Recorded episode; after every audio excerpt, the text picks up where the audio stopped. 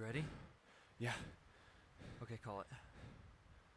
This is Echo 2, calling in a fire mission.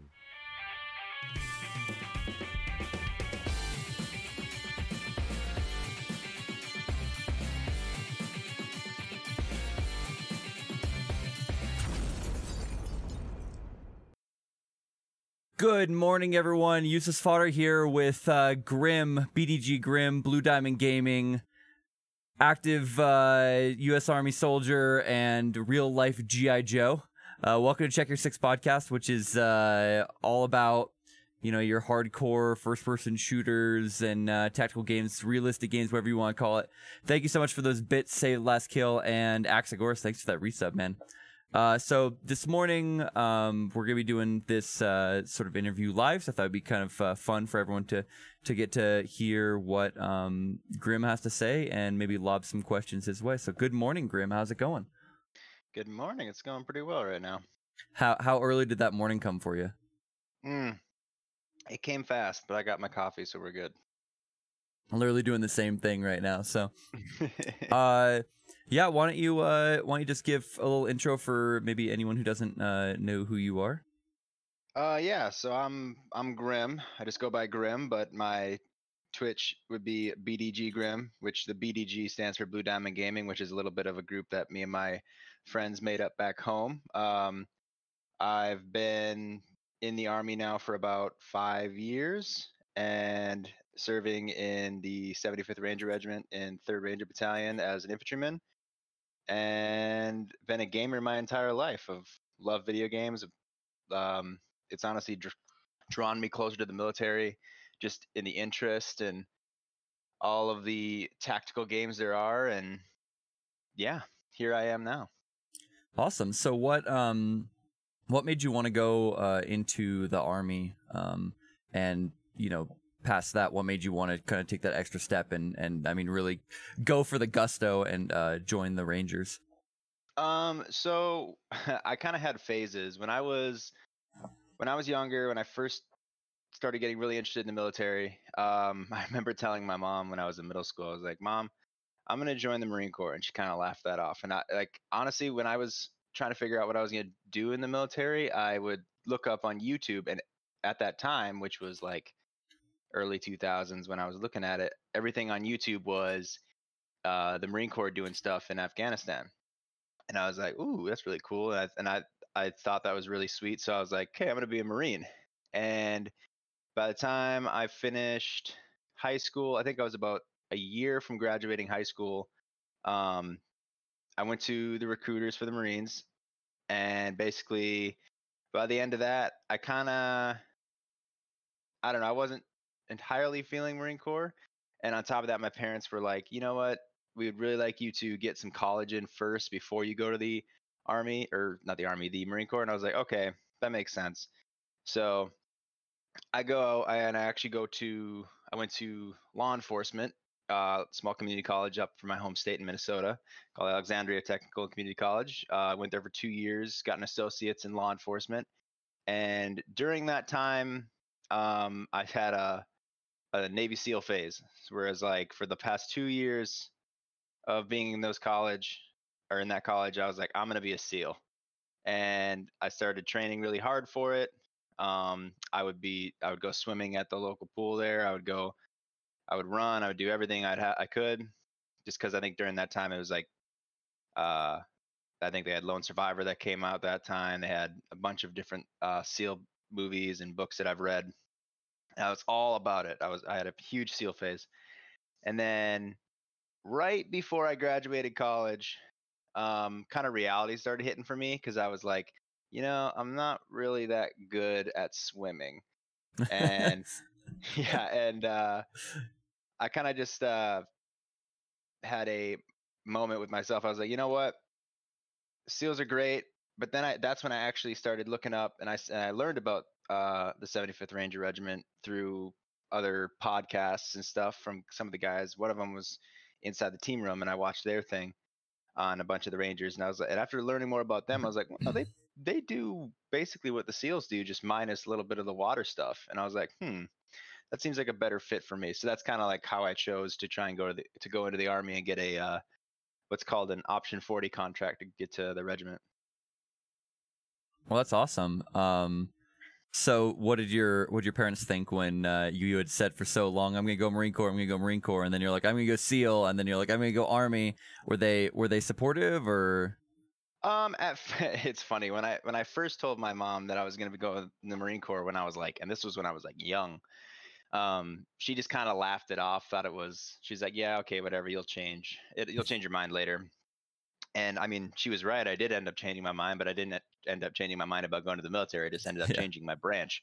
So uh, as I slowly got closer to like graduating high school, they started taking it more seriously and stuff. And they support it. They absolutely support it. Um, but you know, I mean, a mother can support as much as, she, as a mother could, just because Yeah. she doesn't want her baby boy to go and leave her for a while. So Yeah, I mean, I, I obviously I think I think almost anyone who's been in the military has had that experience, unless they have a strong, uh, like unless their like mom was in the military.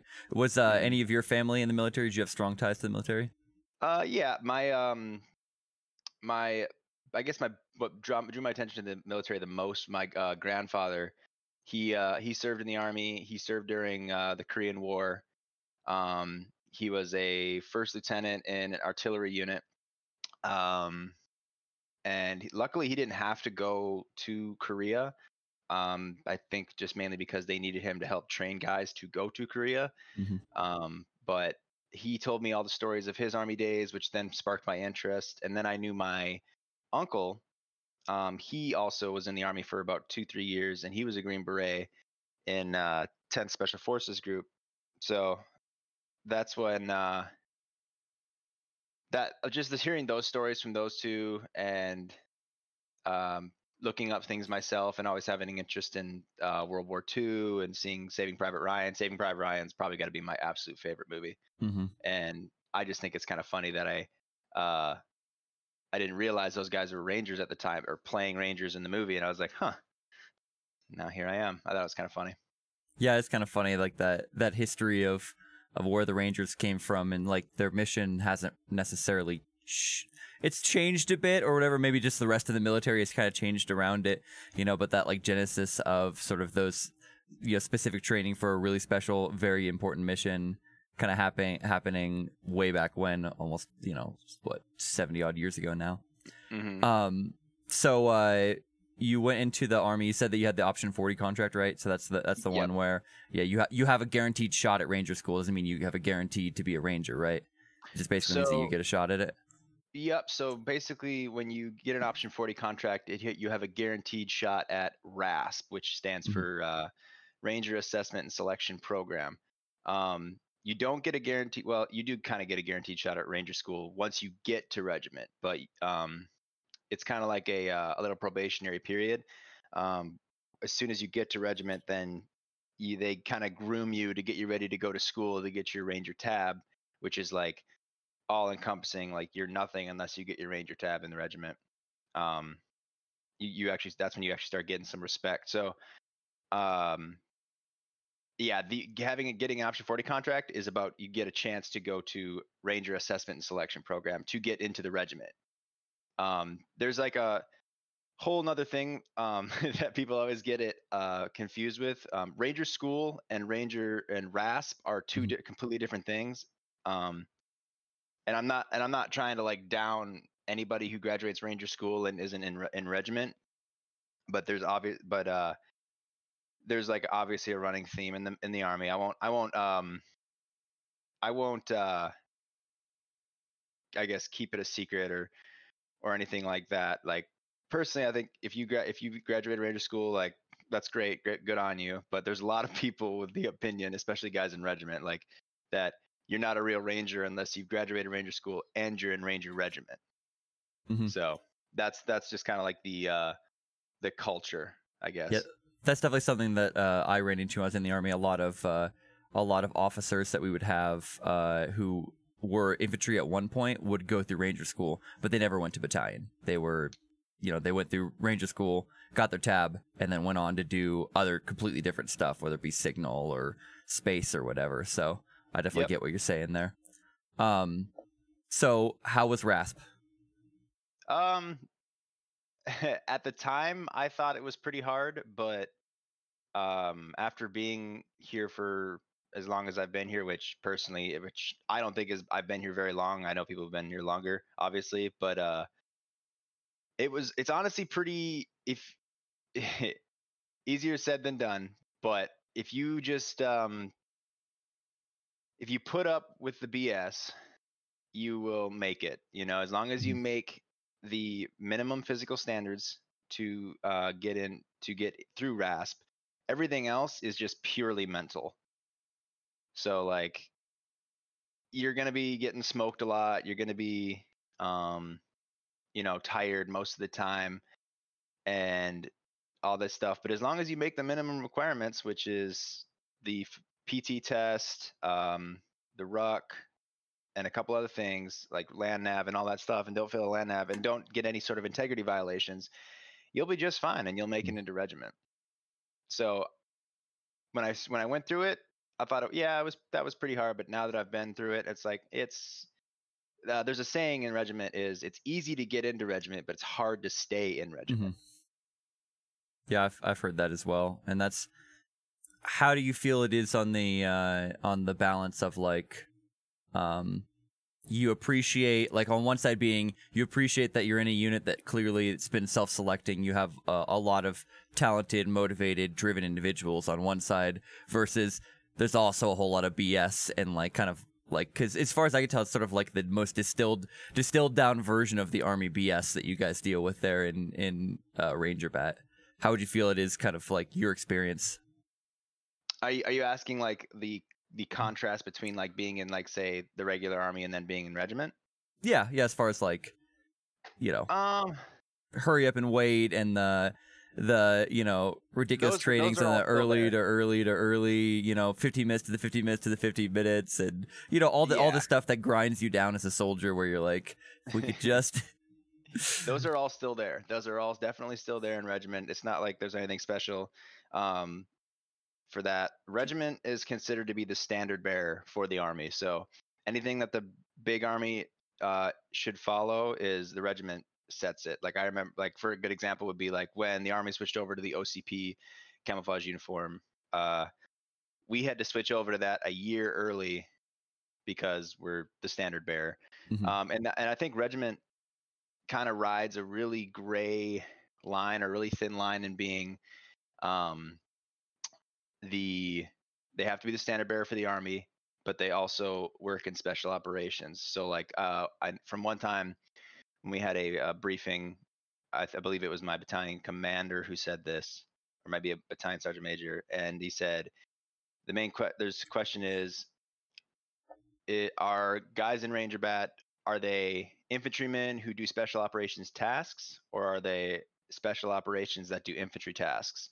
And he kind of puts it most people were confused by his answer, but it, it kind of makes sense in a way. He's like, well, both of those are wrong.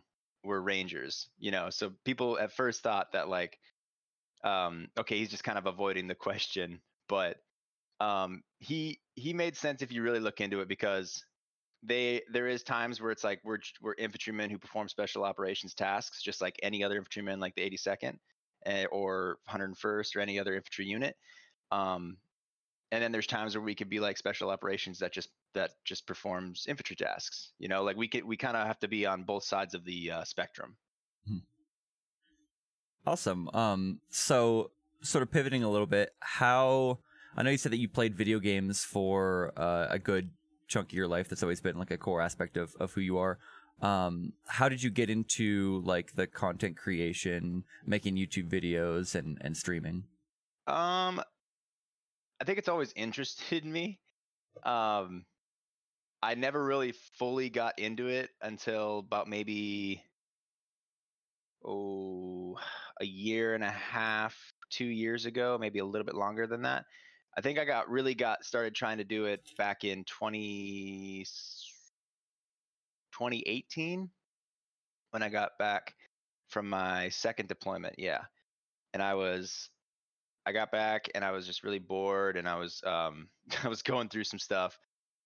So I was like, you know what? I'm just gonna start streaming on Twitch. And um I kind of made the age old mistake of just, you know, going live whenever I gamed and not, you know, kind of building other things on other platforms uh, to kind of get people there because I think as we as you and I know there isn't a lot of discoverability on Twitch, but uh, I did I started doing that the first I don't know year, and then I kind of took a break from it, and then I really got back into it. Probably I would say maybe six to eight months ago. I really got back into it. Awesome. And it's something is it something that you're able to do or you have been able to do while uh, on deployment or is it uh, is the the internet and and or computer too spotty wherever you've been to be able Uh, to continue supporting it this this last deployment i was fortunate enough to have some time on my hands and also to have good internet. So Yeah. while i was deployed i was putting out videos um almost daily uh for most for most of my deployment on youtube and uh pu- kind of pushing out content that way. I wasn't able to of course live stream but uh i was definitely putting out a lot on youtube. I was kind of trying i was first starting to make um my Instagram and uh Twitter and all kinds of stuff like that. And I'm still trying to I'm still working on the Instagram and Twitter stuff, trying to like, you know, fill that out. But um my YouTube I definitely have been hustling hard on that.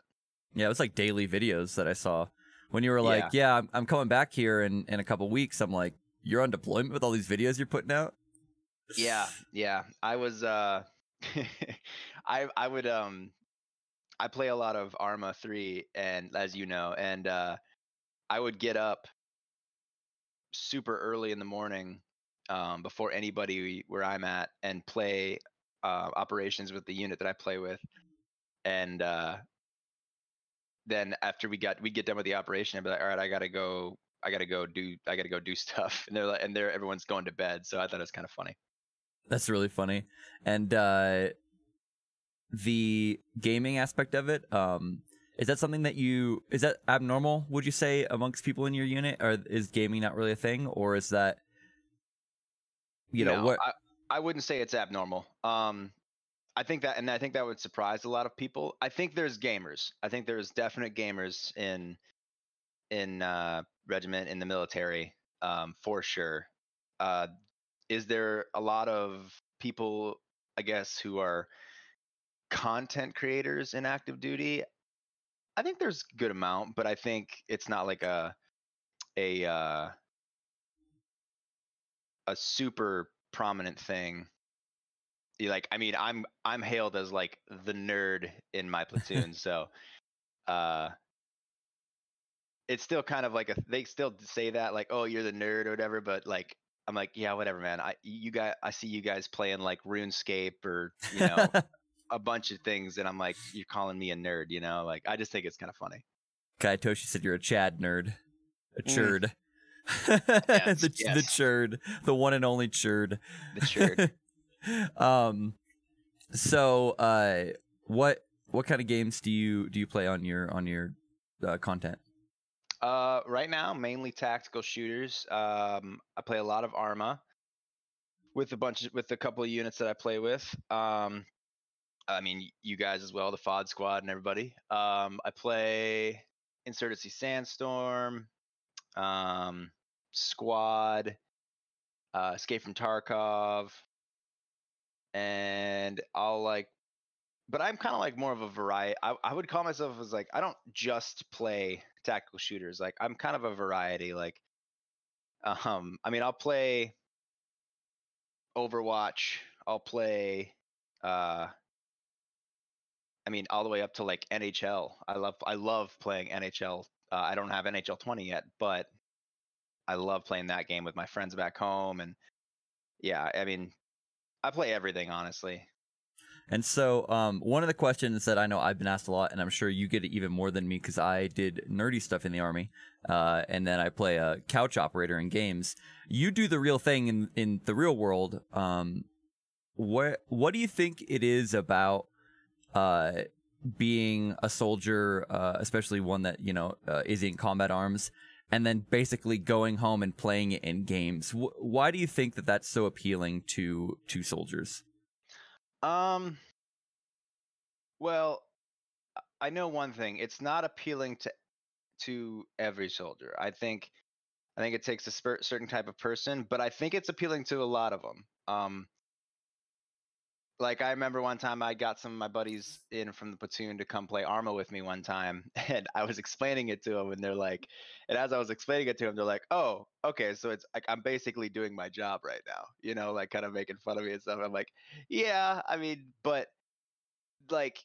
There's definite people who like absolutely love the uh to to implement. I think one of the main things why I love playing tactical shooters is I love to see tactical shooters where I can implement real world tactics into a video game, I think that's super cool. And if and if a video game is able to allow me to implement like a real world tactic and have it work, um, I think that's that's the coolest thing in the world. Hence why I play a lot of Arma because you can implement some real world stuff in that. That makes sense. And um, sort of uh, what are the one of the series that you've got going on YouTube? I think you said you're just about to finish it up. Is uh, you know, a ranger plays Call of Duty Modern Warfare, uh, and um, sort of on a on a scale of uh, totally ridiculous to you know a zero being totally ridiculous and ten being the absolutely it's 100% realistic like how close do you think that game is and maybe other games to um to sort of getting it getting it right as far as portraying those those missions sort of how they're executed you know all that sort of stuff? How how close when we say video games have gotten more realistic, you know, with the graphics and whatnot, how close have they actually gotten to to the way that uh, the way that experience is? Uh, I would say the new the newest Call of Duty, Call of Duty Modern Warfare, their campaign is uh they they they they obviously had very good technical advisors. I know. I think when I watched like a couple of their behind the scenes, they had a couple of uh, former SEALs that would do their te- uh, a lot of their military advising for them, and I think they did a very good job. Um, a good example would be when you play the, which everybody knows, the clean house mission and the wolves den missions, where you go in and you have night vision on and you're clearing this house and stuff like that.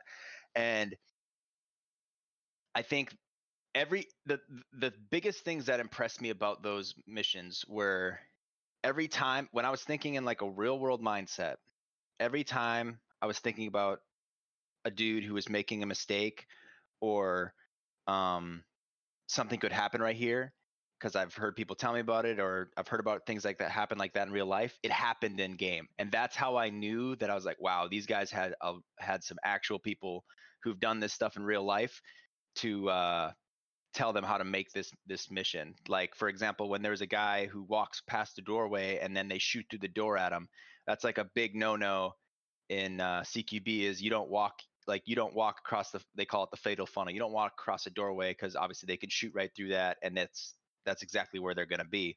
Um, eh, like I think you see, you'll see it in my video as I go through that that mission. I'm like, why are you going across that door? Why are you going across that doorway? And that's when he gets that's when he gets lit up. So I think they did a really good job at uh making you have to make quick decisions and uh you know kind of implement them and make you uh, super stressed. I think that's I think that's very well uh, depicted in that mission. Now, of course, it's Call of Duty, so they have to make it very flashy and very Hollywood esque type.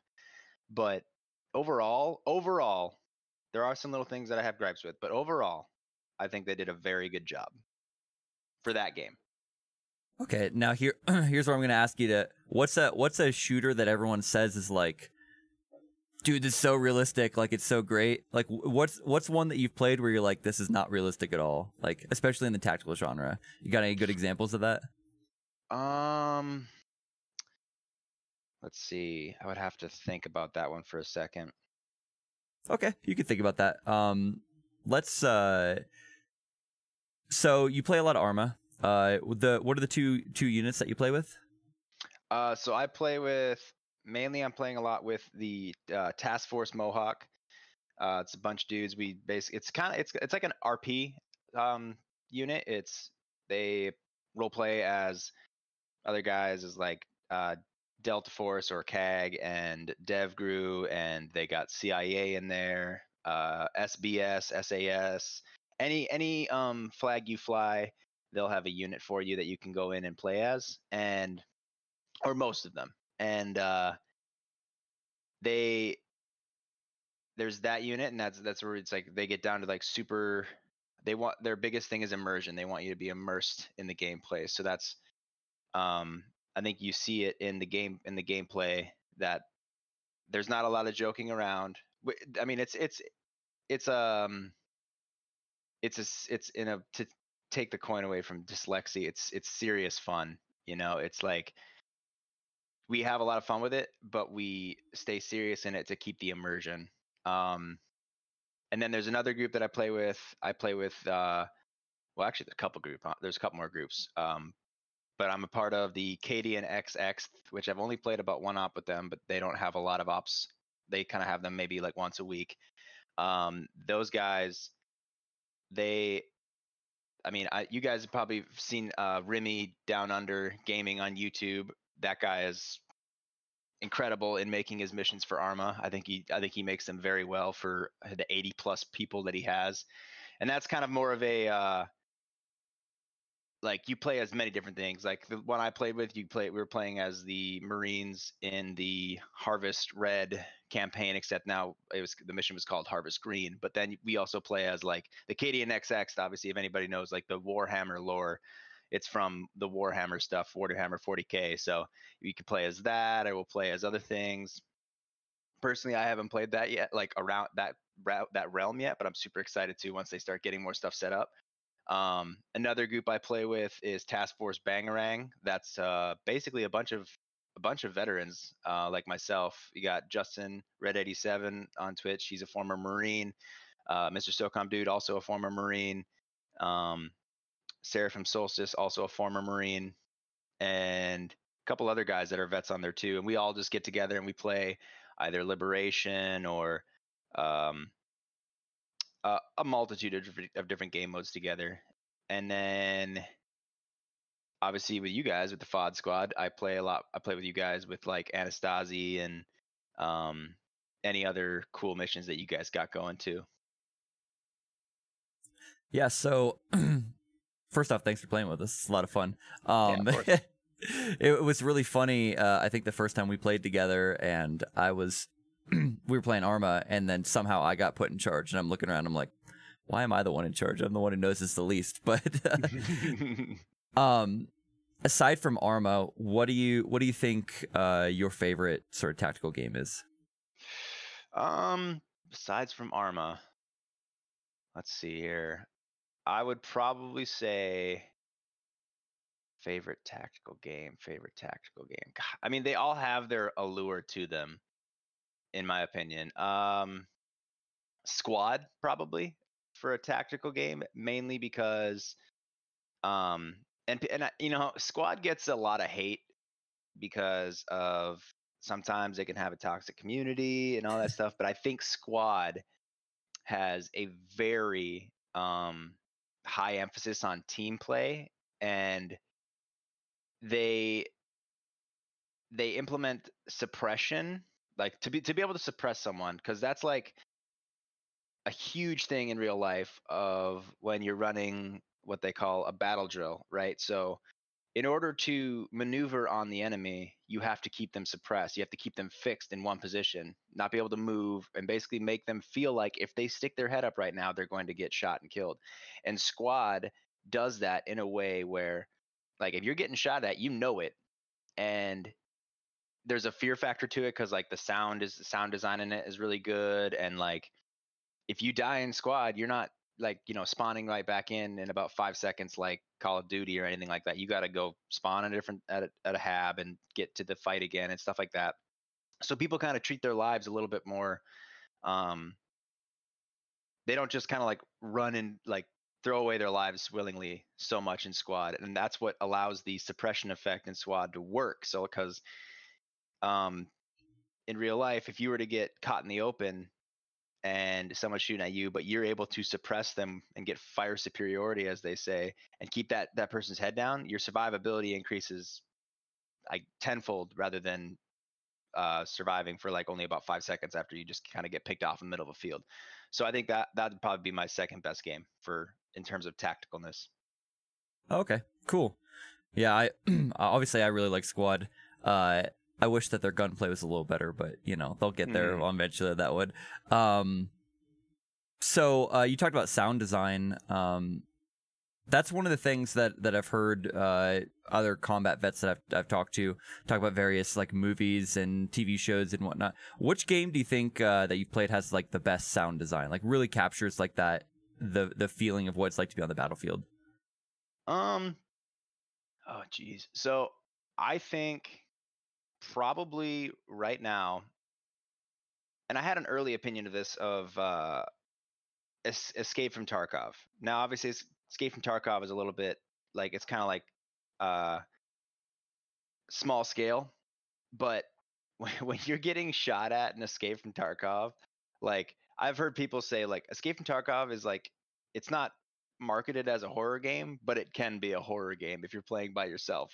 Mhm. When you're get, when you're getting shot at in Escape from Tarkov, like I've been playing it multiple times where like I would be just kind of like moving along and then I'd get shot at and I would jump because of like how first off how loud it is that you hear the snap um, of the round coming past you and I don't personally think their sound design is the best after playing it for a prolonged period of time now, but I think the um for how small for how small of unit and how small of uh for not having a lot of people on the on the ground and stuff and having to worry about like if you hear them and stuff and it's kind of like a game of cat and mouse um I think it's a very they, they implement the sound in that very well in the fact that like when you're getting shot at you know it and it scares the crap out of you especially if they're trying to suppress you. I, uh, we had a question earlier from Explosive Seal asking if uh, the tinnitus ring from uh, from Tarkov, you know, when any explosions go off, like how realistic that sounds to you. Oh, the tinnitus ring. Yeah. Um, I would. I mean, if you're not wearing ear pro, yeah, definitely, definitely. I mean, you're gonna be your ears are gonna be ringing. You're not gonna hear much. And then I think it's really cool in Tarkov when you get shot in the head. Like, if you're wearing like a helmet that has a high enough armor where it's just gonna ricochet off, like you're gonna be out of the count, out for the count for a little bit because you just took a round to the head, and and you got blurry vision and all kinds of stuff like that. I think that's really cool how you, how they implement that. And also another thing that I really love about Tarkov is the armor system that they have, where it's like certain rounds don't penetrate certain uh, um, armor, and like the fact that you could have like a nine millimeter. Uh, like a MP5 or something, and someone's wearing like a level or a class six armor. It's just kind of like you're. It's like you're shooting them with an airsoft gun because they're. uh It's just not. It's not penetrating the uh, armor. So I think that's a super cool um, implementation. I that you don't see that in a lot of games. I know I've heard about it in World War Three, but I have never played it myself, so I I can't really speak on that point. But I really love the uh, implementation of armor in a game like that. And uh, that one thing that people bring up a lot, and, and I've heard various opinions from people who've actually been out there and done it. How do you think Tarkov gets the gets the balance between uh, having having a lot of armor, Vice being more mobile, and I mean, because they got to the point where it was like your turn radius is slower, like your we- like bringing your weapon up, like they it really the amount of armor you wear at various points in that game has really affected like uh, your ability to operate uh, on the battlefield. Would you say that they get that pretty accurate, or I would say they are getting there. But the thing is, here's my thing with video games and um um and uh, let's say stamina because they just started implementing a stamina thing in the newest Tarkov update, I believe.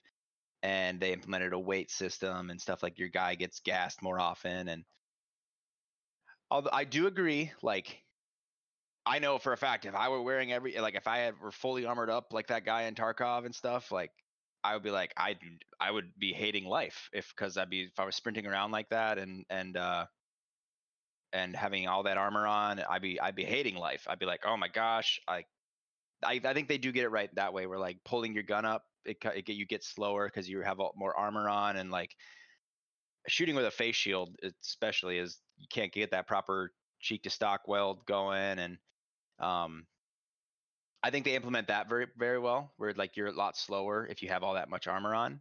Um, although for video games, you're kind of riding a very fine line, I think, because if you implement stamina, there's there's games that do it right and there's games that do it wrong. Do I think Tarkov does it wrong? From my opinion, no, I don't think they do it wrong because I haven't had a lot of complaints on my end from Tarkov, but there is certain games like where Arma, for example, if you if you're if you have no stamina, your dude's gun is just like, what the heck is going on? Like I don't understand. Like even if I was gassed, I would not be moving like that. So, um, I think Arma needs to needs to get that weapon sway crap down better. But uh, when it comes to Tarkov, no, I think it's I think it's pretty good. Awesome. Have you, have you played uh, Hell Let Loose? I have I have played Hell Let Loose. What's your opinion on their suppression system in that? Because I know that that's like a that's a real contentious point. Uh, as as somebody who has actually traded bullets with an enemy, do you? I would I would Yeah. say exactly what K, what uh, I'm agreeing with what Kayatoshi says. Mobility is is versus firepower. Like, um, you need to keep moving in a, in in in uh, a in a combat situation because like there's a saying that they say where it's like fire without maneuver is indecisive and maneuver without fire is suicidal or catastrophic depending on who you hear from. Um you have to be able to keep the dudes da- keep the dudes heads down and in video games it's very hard to implement a suppression system because the biggest thing is the whole reason why you're getting suppressed is because you fear for your life. Like when you're trying to suppress a dude like you may not be shooting very accurately at a guy but you may just be unloading on the guy. Um and it's it's not necessarily in order to hit him. Obviously if you hit him it'd be great. But if you weren't hitting him at least you were scaring him enough that basically if he were to lift his head up he is going to get hit. And for a video game um you have to it's really hard to um implement that because you know not nobody's afraid for their life you know uh, if you people were saying like uh, i think some other guys were saying like in Remy Remy from uh down under gaming he was saying like the only way you could really get that to work in a game is if you had something like VR where like if you got shot you like had a shock that like shocked your arm or if you got shot in the arm you got shocked in the arm or your chest or something like that because like then you would like you don't want to get hit so you're stuck behind cover you know and the it's really hard to implement that but i think the way games are trying to implement them now it makes sense and honestly i haven't played hell let loose in a long time and i is it in hell let loose is it more so like it just takes your vision away like you just can't see? Yeah, your vision like cones in and you lose a lot of vision but if you get to a certain level of suppressed your arms kind of do this motion like you you can't you cannot effectively return fire it's basically what what this what the mechanic does. It's like you're sitting there with your weapon and then all of a sudden the you know tank starts unloading its its rounds towards you. Your guy is completely combat ineffective to actually return fire. You could still move but you you cannot aim is basically what it comes down to. Yeah, the um I think uh I think the way that they Im- try to implement it is like they're saying like you are being suppressed. So like whether I mean you probably don't feel it as the gamer who's like, you know, just playing the game, don't feel it like oh god, like I'm to die like but your guy, you know, would be like I don't want to fucking stick my head up. So Yeah. they try to implement that with like taking away your vision and stuff like that and like I think people don't understand that that like if you were getting shot at like that in real life and that what they're trying to they're trying to implement here is is like authenticism and like realistic and try to be realistic with it. They're trying to implement where basically suppression fire makes sense in a video game. And if people were to get mad at something like that, I would say and and they're and they they're saying at something like they want realism, like realistically, you wouldn't be sticking your head up if someone's suppressing you with a tank. So yeah like to that i would say i think they're doing just fine i think they're just trying to they're trying to do something new and be and trying to address an issue that is very hard to address. Do you feel like when when rounds are coming back at you from downrange that you with enough i don't know like obviously you, you've got you've got a lot of training behind you. Do you think it's still possible to effectively return fire? Like do you think if somebody if somebody if you feel as though in in that sort of suppression sense of like okay there's enough rounds going going around me that this is this is accurate enough that I I'm legit scared about looking up do you think you could still effectively pick out a target at 50 to 100 meters and and hit them? Um, I would say if you're able to effectively return fire while getting effectively suppressed, because not only are you the thing the thing that people don't realize too is like when a when a round goes by you, yeah, you hear the snap, you hear you hear like and stuff like that, but like there's sometimes where like a round would go by you and it would be you you would hear you would feel the heat of the round depending on how how large the round is. Um and like you would feel it like getting when someone I, I I- the way i can explain it is when if say someone's shooting next to you on the range and they're like right next to you you feel that overpressure from that explosion of the gun right next to you right? Like you feel that kind of smacking you in the face kind of smacking right next to you. Um because it's not just like the sound like the snaps going by you like you you can definitely feel those rounds if they how depending how close they get to you um even on like a range like if you're they have these things called these pop-up ranges where basically like you would sit um just below a berm and you would put the targets up for the guys to shoot at long range and uh what i would what i was what i would tell some of the new guys or like even some of the guys that would tell me when i first did that they're like they're like remember this sound because this is what it sounds like to have incoming like fire come at you you know like you hear that snap. Like that's so um to answer your question to for someone to like be just n- engaging you with a we'll say like a machine gun or just like shooting really fast at you from 50 to 100 meters away would you be able to accurately engage that person? Uh i would say it would depend on the person i think i mean there's obviously a a level of fear in the person in the person and if like if you're if you just don't care about your life or something like that then maybe but Mhm.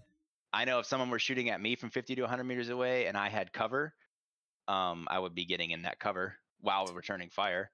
But that's the whole point of a, of a, an engagement, though, is you have to gain fire superiority. Superiority, otherwise you're just going to get pinned, and they'll be able to maneuver on you and close with and kill you. So, to answer your question, could you engage accurately?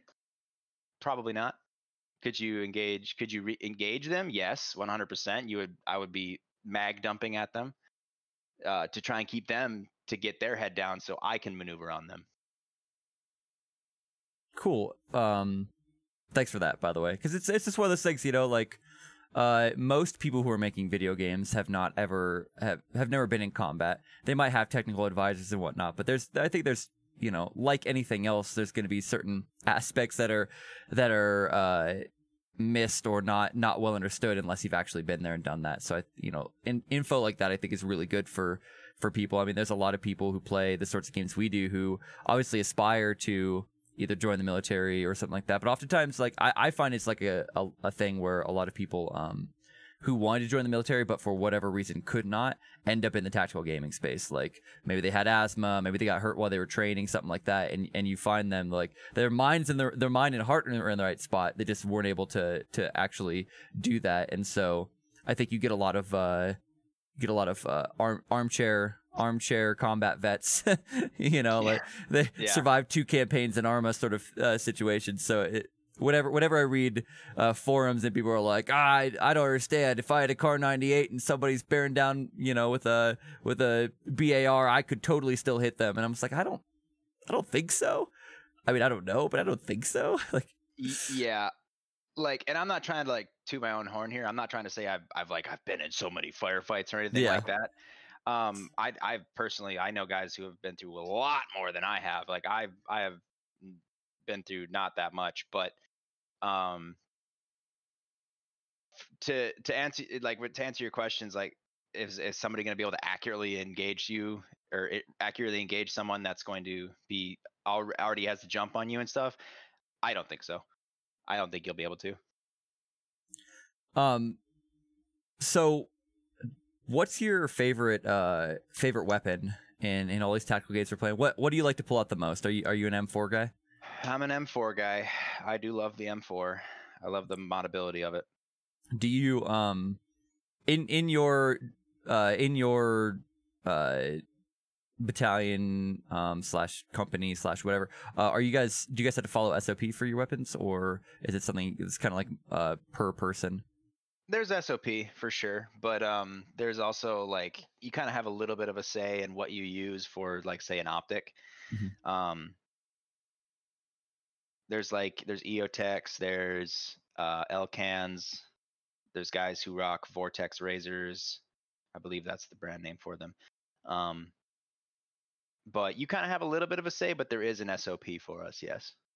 that's like is it like do you guys rock like peqs or. LA fives and stuff like that.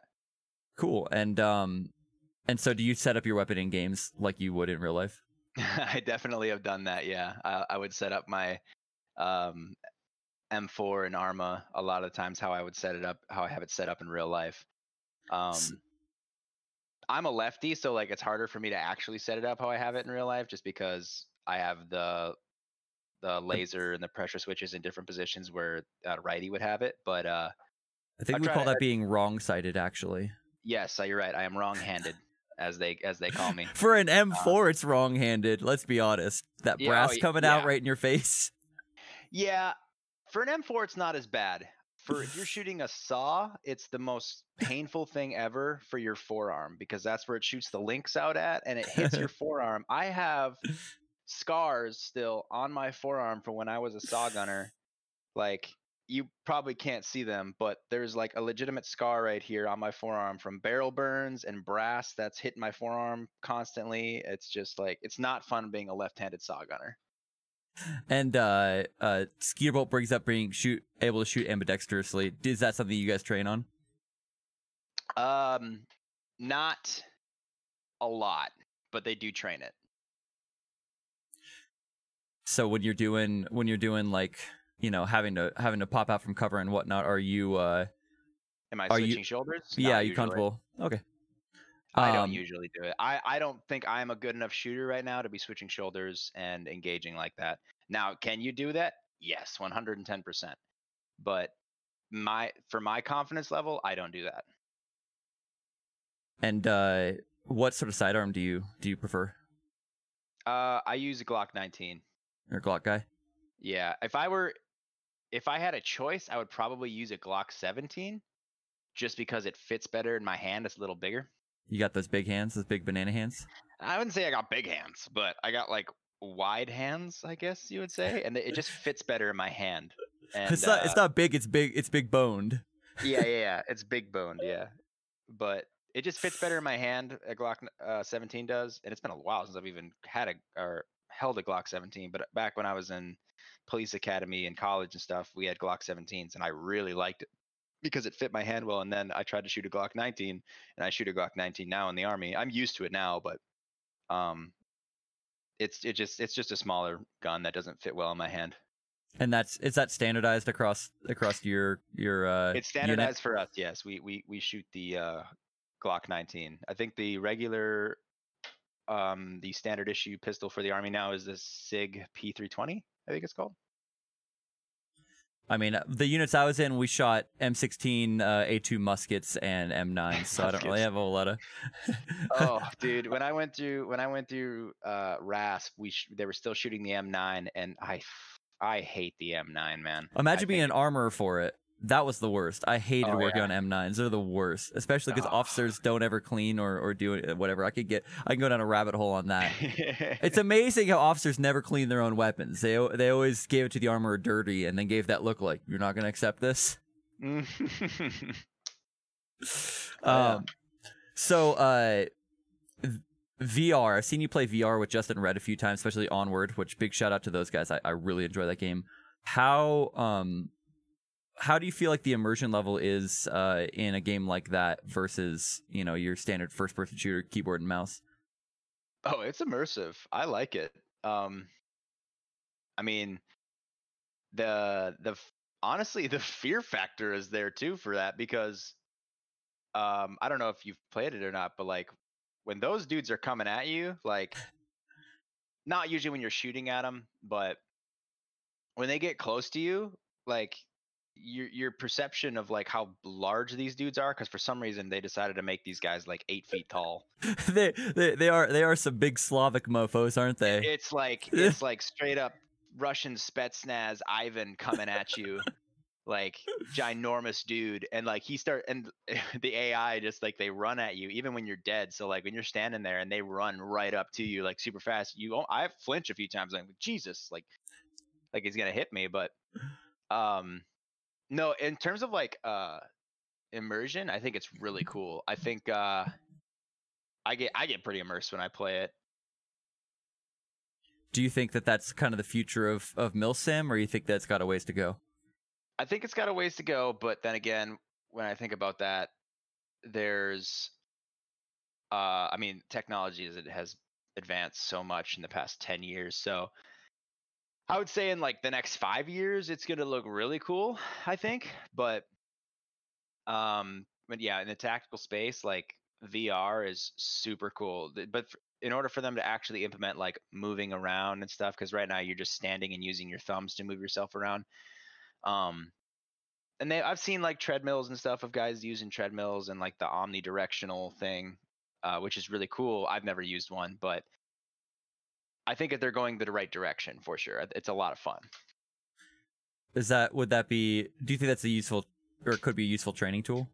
yes i have i have uh i've shown multiple guys in the regiment uh me playing onward and like i've had them come into my room and play and play it and they're like at each every single time i swear every single person i bring in here and they play it they're like you could actually use this for training and i'm like i know right? You definitely could. Because like there's times in the army where it's like you can't get out to the range or it's raining or some whatever reason you got something going on but you're but you're stuck inside. Well i mean you fired up they had i mean onward i'm pretty sure you can they have maps now you can make. So Mhm. like if you if if i like made a map of like a shoot house that we have people could literally run through that shoot house and get dry runs vr in vr and get a better understanding than like what we what we call glass houses where it's like you just like lay out the rooms in uh with engineer tape and just kind of like run through them that way but you can see through them all. That's why they're called glass houses. But like to be able to do it in vr and kind of get to know like how the space actually looks like in real life i think that would definitely help for training. Awesome. Yeah, that's uh I always thought that, you know, being a guy who did the EST 2000 a few times and then I got I had the opportunity. Did you ever um do have you ever trained on the um I think they call it gunslinger system? i have not Oh, okay. It's like it's like a EST 2000 on crack. It's like uh it's it they had one in Baumholder is really cool. Obviously, they would have it in Baumholder considering the units that are tenant there. Um, but the uh, basically the the idea behind that is uh, it's um, essentially air air powered weapons, not unlike e- EST 2000, but it's all internally, so you have no like cables or anything coming off of you. And uh, they've got a bunch of uh, screens and various things, but they can put the screens up anywhere, and they there's like a even a room where they can uh, where you can do like actual CQC. Like they'll set up like a, a small shoot house, and there's screens all over the place for that. And so as you uh, go through it, uh, they have like all these cameras at different angles, and they those cameras are do like doing like actual number crunching behind the scenes. So they can be like, you know, it'll automatically tell you like, hey, uh, from you know from flashbang until first first uh, round on target was, you know, two seconds, but you really need to get that down to like 1.2 seconds or something like that. It's like basically they took a um uh athletics like physiology idea that it, it was basically created by uh, former special forces guys working with uh, uh, baseball um, like uh, physiologists basically. Like so they said okay sports have been doing this for a long time where they where they put you in something and they stress you and then they they very minutely t- break down your actions. Why don't we do that for you know soldiers who are going to be it's basically a, another form of athletics. It's really interesting. Oh yeah. Uh, i agree I'm not sure if the program's still going on. It was really cool, and it was like a 20, 2015 that I did it. So I don't know if it was like a if if the bang ever happened on it, but it wa- it was really it was a really cool system that they had basically in a trailer that they could just pull up somewhere, deploy, and then suddenly you're you're kicking indoors in a CQC shoot house with you know enemies on display, and and they can have it interactive and all that sort of stuff. So it's pretty cool. Yeah, no, I agree. I think I think that's really cool. I think I think the army it'd be really cool if they actually did implement some VR stuff like that um I mean like I mean like not large scale because I don't want to say that that like um actually doing it in real life is obviously way better than doing it in VR, but like there's just been times where it's like when you can't go when you don't have time to get to the range you don't have time to get out to the shoot house or something like that and there's and guys are just sitting around you know like we, we have guys our new guys are always looking in their knowledge packets and and learning about stuff and but there's times where it's like they've just been sitting and staring at their knowledge packet for the past like three hours it's like okay well and their team leader may not have time because he's trying to do admin stuff at that time or all these different things it's like okay well it'd be really cool one day where like all right let's let's go upstairs or wherever and just fire up the old vr and just run through some shoot houses that we already have in the in the system and they can just kind of like go up there and practice what they've been taught before and kind of practice it doing vr so that way they have um, a good understanding of it and they have like actual visual feedback from doing it Yeah, that's. I think that'd be really cool. I mean, and especially because of how how easy it is to set up. That's something you could just hand to a team leader or a squad leader and be like, "Hey, you know, have have your guys do some two by twos or something like that." yeah i think it'd be really cool if they implemented something like that Cool. Um, and then uh, you know, we talked about immersion. Um, how, like, how is how would you say that uh you know playing playing games and getting really immersed like in this is in some way cathartic or is it um stressful? Like you know like there there's always like a a uh, a question about like you know having actually been under real combat stress like how does that how does that translate into a game? You know can is it is it something that could be terrifying? Is it something that like kind of gets your adrenaline going in the same way therefore it's like more alluring? Like like how does that break down for you Yeah, I mean, speaking for myself, I don't think it's I don't think it's uh um terrifying or anything like that, but I think it's I think it's really cool how they can make you feel like like um like oh my gosh, I I'm to get shot or something like that. Like I think it's really cool like that. Um it like I said, for video games to be able to implement, you know, something like that in real life or getting shot at or like anything like that, I, I don't think they'll be able to implement that unless they actually do like a some sort of feedback system. But you can't you really can't do that because you just you just don't fear for your life. But I definitely think um the immersion of it I mean th- they're they're getting there where like you're you're feeling really immersed like I mean, like I said in Tarkov, where like it can be a it can be a horror game if you think about it, where like you're just creeping through a hallway and you're and you're trying to listen super hard for any sort of footsteps or anything, or like you're moving and all of a sudden you hear footsteps and you don't move, and it's kind of like a game of cat and mouse. Like I think they I think they they do that really well. Awesome. Well, that's uh, most of the questions that I had for you. Uh, I've taken some questions from chat, and then we can people can keep asking questions while we do a little bit of Q and A here at the end.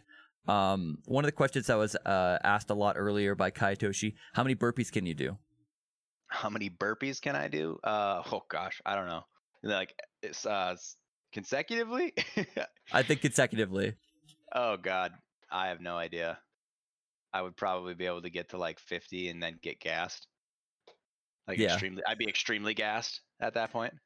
What um, do you guys do like PRT, or do you guys have like special Ranger PT?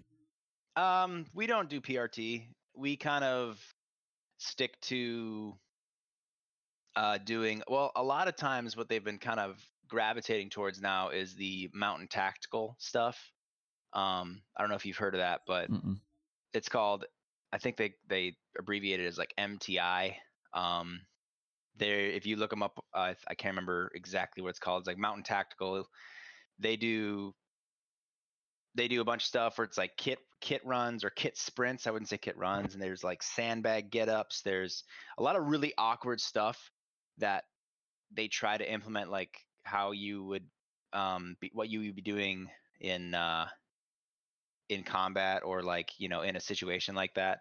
They try to implement it like that to where um, and they have all kinds of different programs for like training for say afghanistan for like a mountainous t- terrain or training for um, different goals of yours or something like that so they they we a lot of a lot of guys go you do that like the mti is what it's called and there's a couple other ones that i can't really remember but i wouldn't say that they stick with and and regiment has their own um uh, program, and it's called. I think they they call it the Aries program, and I personally I've used it, but I don't. I haven't personally used it a lot.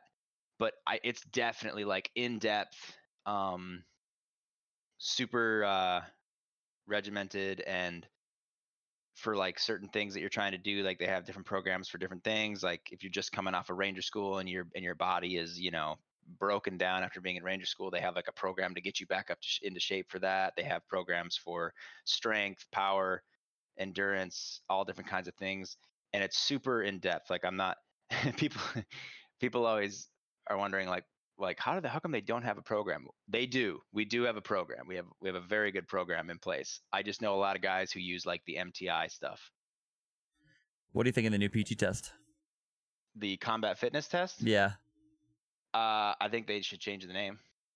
I I think I think look, it they're they're it's a really hard thing they're trying to do. So I'm not trying to knock what they're trying like I'm not trying to say like it's all bad, but if you want to be able to measure someone's combat fitness, some now be, I'm talking about someone who's able to um, perform in a combat in a combat environment, basically where you're moving long distances with a lot of weight or stuff like that. I personally think, and I think they should implement this. I personally think here's what they should do. They should they should do the 12 mile ruck march in under three hours, which I think they do for um, everybody. Um, and I'm talking about just infantry here. Um, they should do the 12 mile ruck march in under three hours. But the the biggest thing though with this is the 12 mile ruck march should be in full kit because what they do now is they do the 12 mile ruck march with a rucks with a rucksack that's 35 pounds dry. So that means that you have 35 pounds in the rucksack without your water, and then you throw your water in there, which then makes it about mm, 40ish pounds. Um, that isn't necessarily realistic because when you're going out on when you're going out on target or like you're walking around, you're weighing a lot more than 35 pounds and just some water you got all your armor on, you got your weapon, you got all your magazines, you got any other extra gear you got. So personally, I think if you want to get an accurate assessment on someone's ability to take a rucksack and move 12 miles in under 3 hours, how how or how fast they can do it, you give they have to do it in full kit.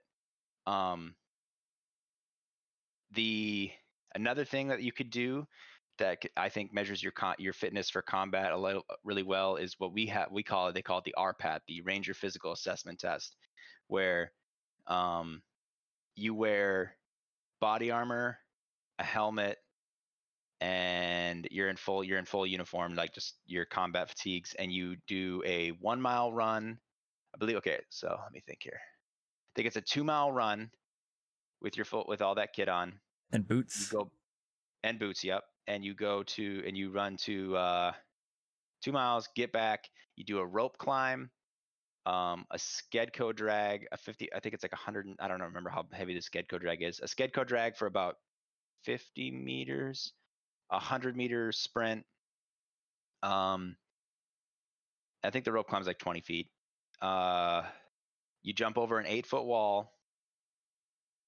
you climb a caving ladder I think there's one other thing you do, but you do all that and then you go and you run another mile. But the thing is, for that also, like that people don't think about is you're only doing that in your body armor and helmet. You're not doing that in say full kit where it's like say you got your weapon, you got your you got your magazines. Do, do now, do you have to have a rucksack on? No, because you're not going to be able to climb a rucksack, a 20 foot rope with a with a uh, 20 uh, 40 pound rucksack on your back plus everything else. Now, I'm not saying you should you'll be able to do that. What I am saying though is um if you add the gun into it, all your all your magazines, uh I think that's more accurately of how someone's going to perform than say just the body armor and the helmet. Uh so you got your your 12 mile ruck ruck march with all your kit, you got your uh RPAT um and then um, I think that's those those two things. I think those two things are very um are more accurate at um measuring someone's ability to perform physically in combat than the combat fitness test for sure. Okay. Cool. Yeah, I mean, obviously, it the idea of uh, taking a soldier like I was and doing a combat fitness test is kind of funny, because uh, Yeah. when you when you have a bunch of nerds that are non-deployable and sitting in an air conditioned room, you know, with no windows Right. for for twelve hours a day, it's uh, it's harder just to assess whether matter. they could. Yeah, and I, and I always it- felt. I always felt like I get the the army's like mentality of like everyone's soldier first, and you there's a very good good chance that if you were to deploy, you might end up having to, you know, to to go either outside the wire or you know def- if you're on a fob defend it something like that like i get i get the desire to have people combat ready but at the same time i was always like as they were introducing and ramping up some of the stuff like the moment i saw that they had the deadlift in the new test i was like well half the soldiers that i served with are going to be broken because they've never done a deadlift in their life you know like mm, their Yeah. form's going to be terrible and they're going to get hurt but Yeah. Yeah. but you know it's yeah. I think I think you know, eh, like you said, I think it's good to have everybody, you know, in shape and in case anything like that were to happen, or like if a fob were to get attacked, or you know, for someone to be able to f- perform physically, you know, and not be completely useless. I think that's I think that's something they should do. But like, should they be doing something as intense as like say what I just explained? No, I don't think they need to do that.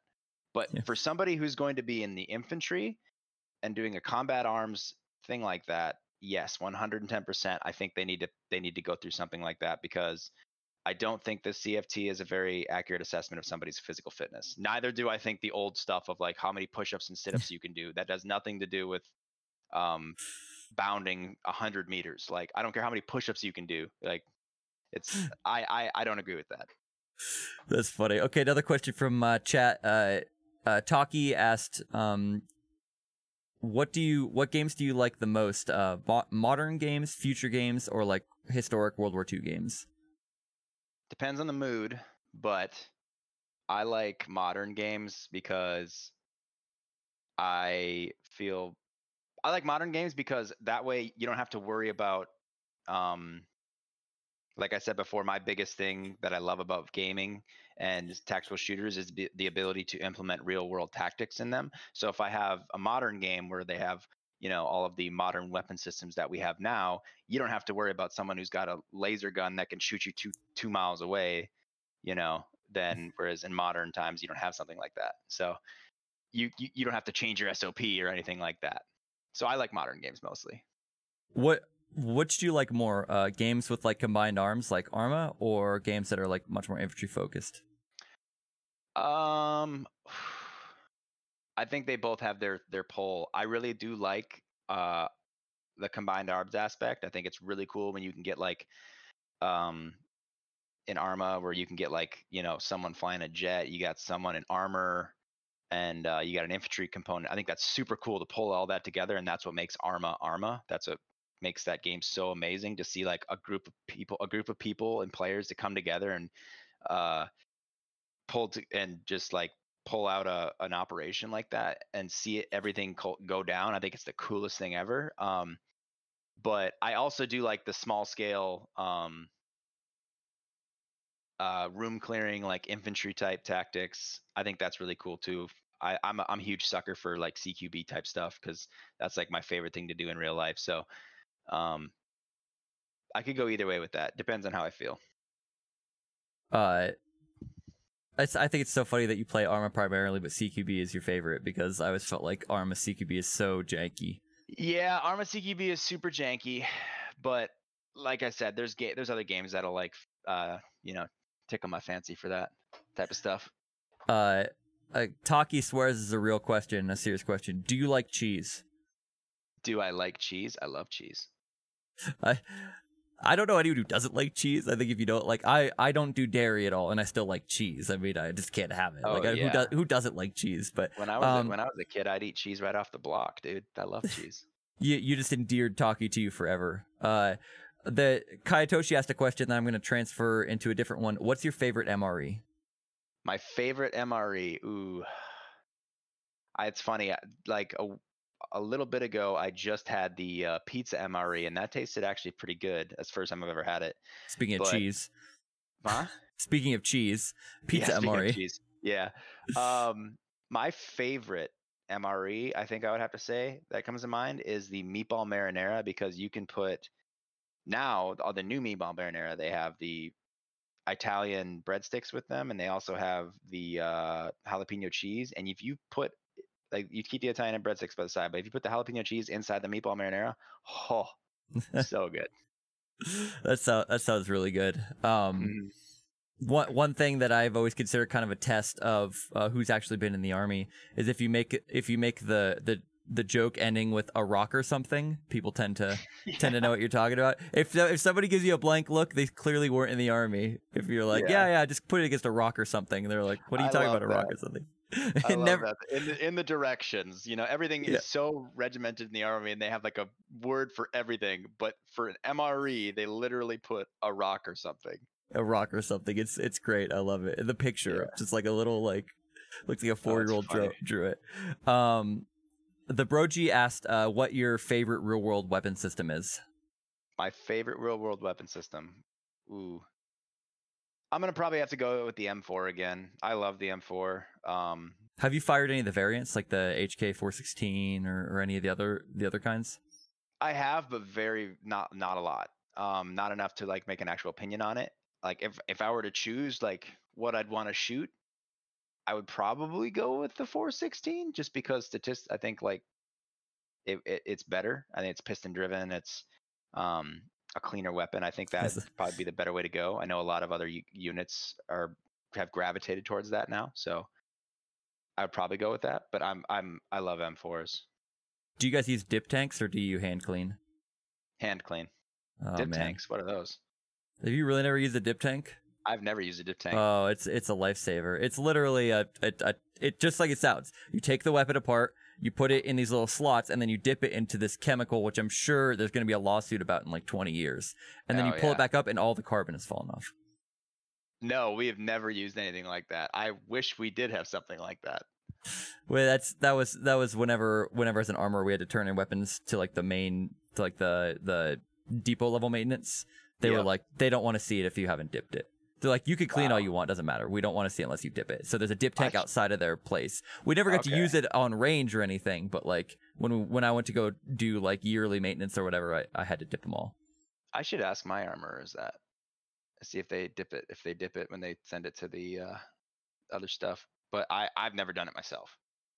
Um, have you ever uh, fired a tricked up uh, 74 or any AK AK-74? A- AK variant? Yeah. Yeah, I've shot AKs before. I've shot the 47 AK AKM. But have you ever fired one that actually has like is more than Like a tricked furniture? out one. Yeah. Like uh uh Chat a chat No. AK.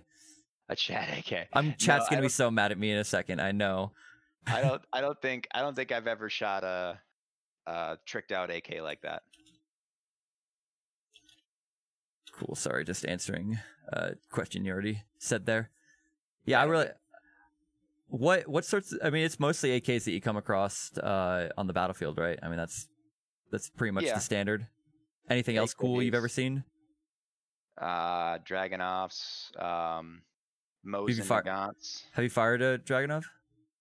I have not fired a Dragunov, no. Um Mosin Nagants, I mean RPGs, you know, just your typical weapons that everybody sees. Um I can't think of any I'm trying to think of like maybe some like super uh not tricked out, but like unique weapons that I've seen. And any really old ones like uh, grease guns or any of those like I haven't seen any real grease guns, no. surplus, real Although stuff. I've heard stories of guys taking grease guns with them. Yeah, um, back home. Yeah. Um I don't ah, gosh. But I feel like I've seen I feel like I haven't seen any fouls, no.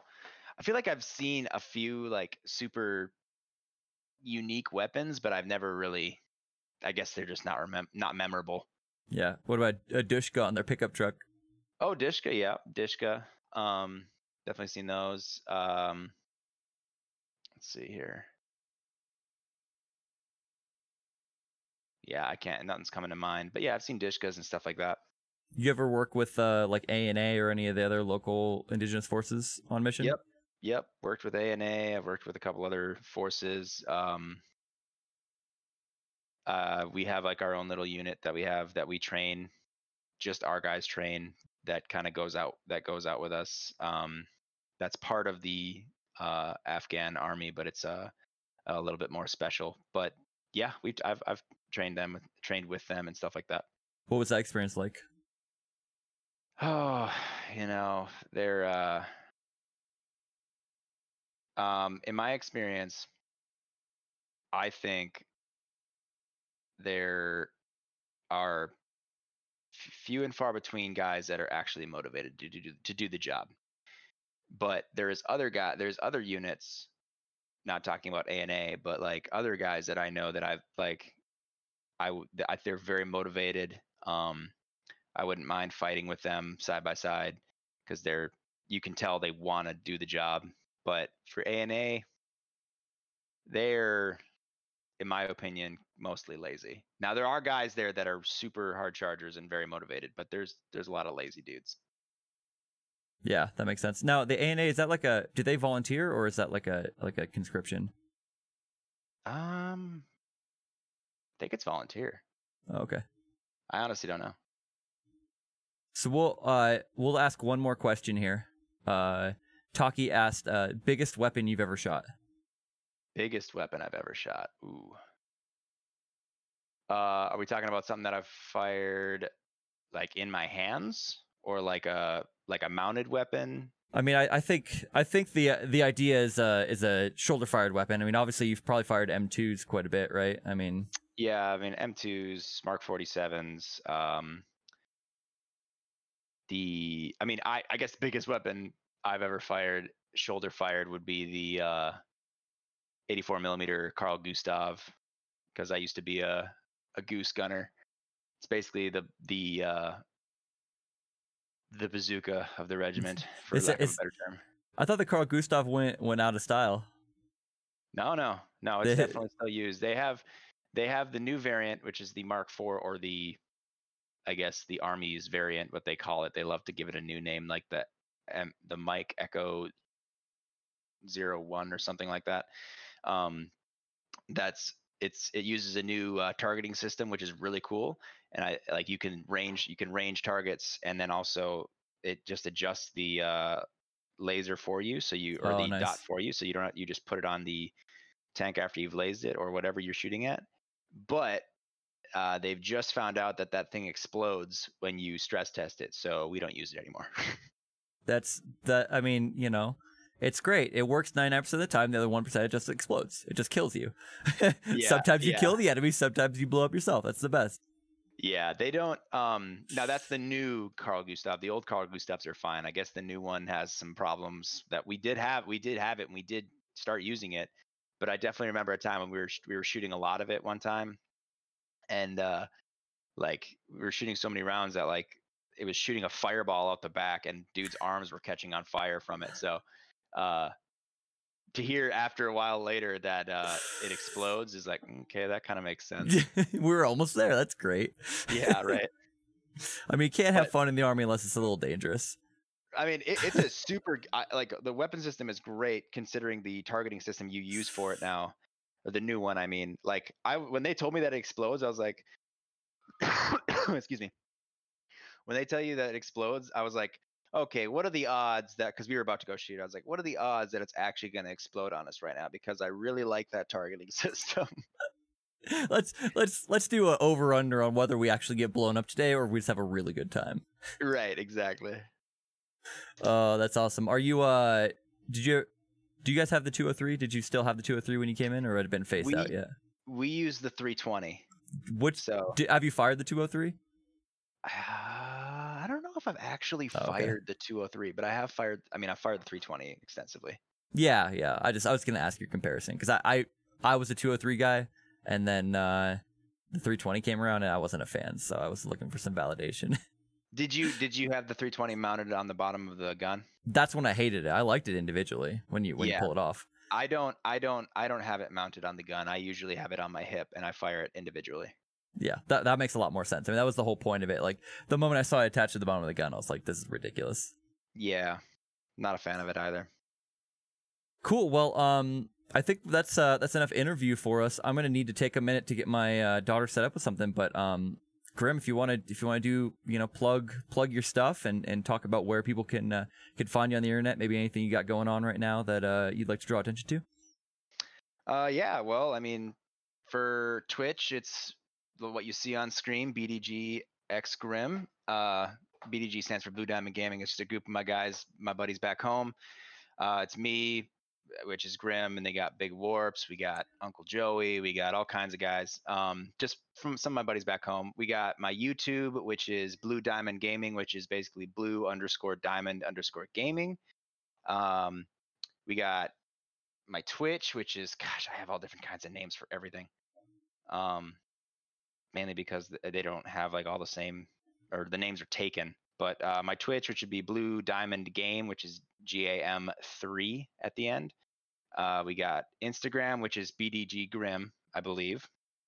The same thing as my Twitch, and yeah, that's so far. Oh, we also, my buddy Warps actually just got on TikTok now, so we just got like a Blue Diamond uh, TikTok. Oh, so- what? What's what's your ad on TikTok? I'll add you right now. I didn't know that. Uh, I think it's. I think we got right now. It's just at Big Warps right now. So it's just B I G W A R P Z. oh my goodness, I hate that TikTok automatically starts playing a video when you go there. Yeah, yeah. So those I think are all of the uh, socials we got right now. Um, I upload. I try to. Well, I mean, I try to upload one a week, one video a week for YouTube. But I mean, right now I've been on the hustle grind, so I've been uploading one video or one video a day for the past. I don't know months now. Um, so videos right now daily. Um, when things when things start getting a little busier in my life, they'll probably go down to one video a week, and then yeah. How do you how do you do that? Because I'm constantly impressed by your ability to to push out so much content. Well, I'm in the process of getting out of the military right now, so right, so I'm not necessarily working with my platoon as much as I would be. So that gives me a lot more time. Um, I've just had a little bit more time on my hands now. When I get out and everything and things and you know work and stuff like that, then it, I'll I'll have less time and it'll probably be less videos. But right now I have a lot of time, so I'm just like grinding them out. So what's your what's your process that allows you to to push them out? Do you just watch back the video and say, "Hey, here's a great chunk. This is the chunk that is the video." What how is it that you actually cuz like for me when I go through videos, like it takes me a long time cuz I'm like splicing a bunch of small stuff, but I feel like you usually uh are able to distill down like a core component of like the action on your video. I uh, I'm always whenever I'm whenever I'm playing games now, I kind of have like this mindset where it's like I'll be playing and like something cool will happen. I'll just like keep a mental chunk in my head of like that's or mental note like that's that's what I want to put in my video or whatever. Um, so I'll just mentally remember that and I'll be like, all right, and then I'll go back and edit it. And uh, I kind of have like a little formula. Like for my Arma videos, it's I'll start it when the action's about to start, and then I'll end it obviously when we get extracted or something. Um, I have, I, of course, sometimes in my videos I'll put a little hook. So like when the action's high, I'll put like the first 10 seconds of the video as that kind of hook people in. Um, because Arma, as we know, Arma sometimes can be kind of slow at first, but then it ramps up obviously very fast. Um, but other than that, uh, yeah, I just kind of got into a a uh, routine and just kind of yeah, I have a I have a little bit of a routine right now. What what do you use to edit videos? I use DaVinci Resolve. Okay, cool, same as me. I mean, it's nice cuz it's free, right? Yeah, yeah, very nice. Cool. Um awesome. Well, thank you so much Grim for for coming on. That was uh just a just a repeat twitch.tv uh, forward slash uh Bravo Delta Golf X-ray Golf in uh, Romeo India Mike so BDG X Grim on Twitch. Uh, you can find him at blue underscore diamond underscore GAM3. Uh, and then on Instagram at uh, BDGX Grim um, as well there. And then apparently TikTok at Big Warps. Um, how, how's Instagram working for you, by the way? I have Uh, a hard time with all right. Instagram. I mean, I mean, like I said, I'm still kind of trying to like get into Instagram and like how I'm actually gonna start, you know, putting out content on that. Um, I just kind of take like, you know, um, kind of like what you're doing, like what uh, cool looking photos, and I'll just start posting them. Cool. Well, uh, thanks so much for coming on and and you know chatting with us. Uh, Yeah. For those of you guys in chat, we're gonna we're gonna pop over here and play a little bit of uh, Insurgency Sandstorm in a second. Uh, for everyone listening on the podcast, uh, you know, please uh, give us a like or a thumbs up or what, whatever the variant is on wherever you listen to it. Um, and go ahead and make sure to go give Grim uh, follows on all those platforms and uh, check out his content. It's great, cool dude. Uh, very physically fit. He's interesting to watch. Very very good candy for the eyes Oh, or something thanks, like man, that. I appreciate it. but uh, but with that, I'm gonna take a very short break to get my daughter set up, and then um, and then we'll start playing some games. Thanks for everyone's Sweet. comes out, and uh, I'll talk to you in a second, Grim. Sounds good.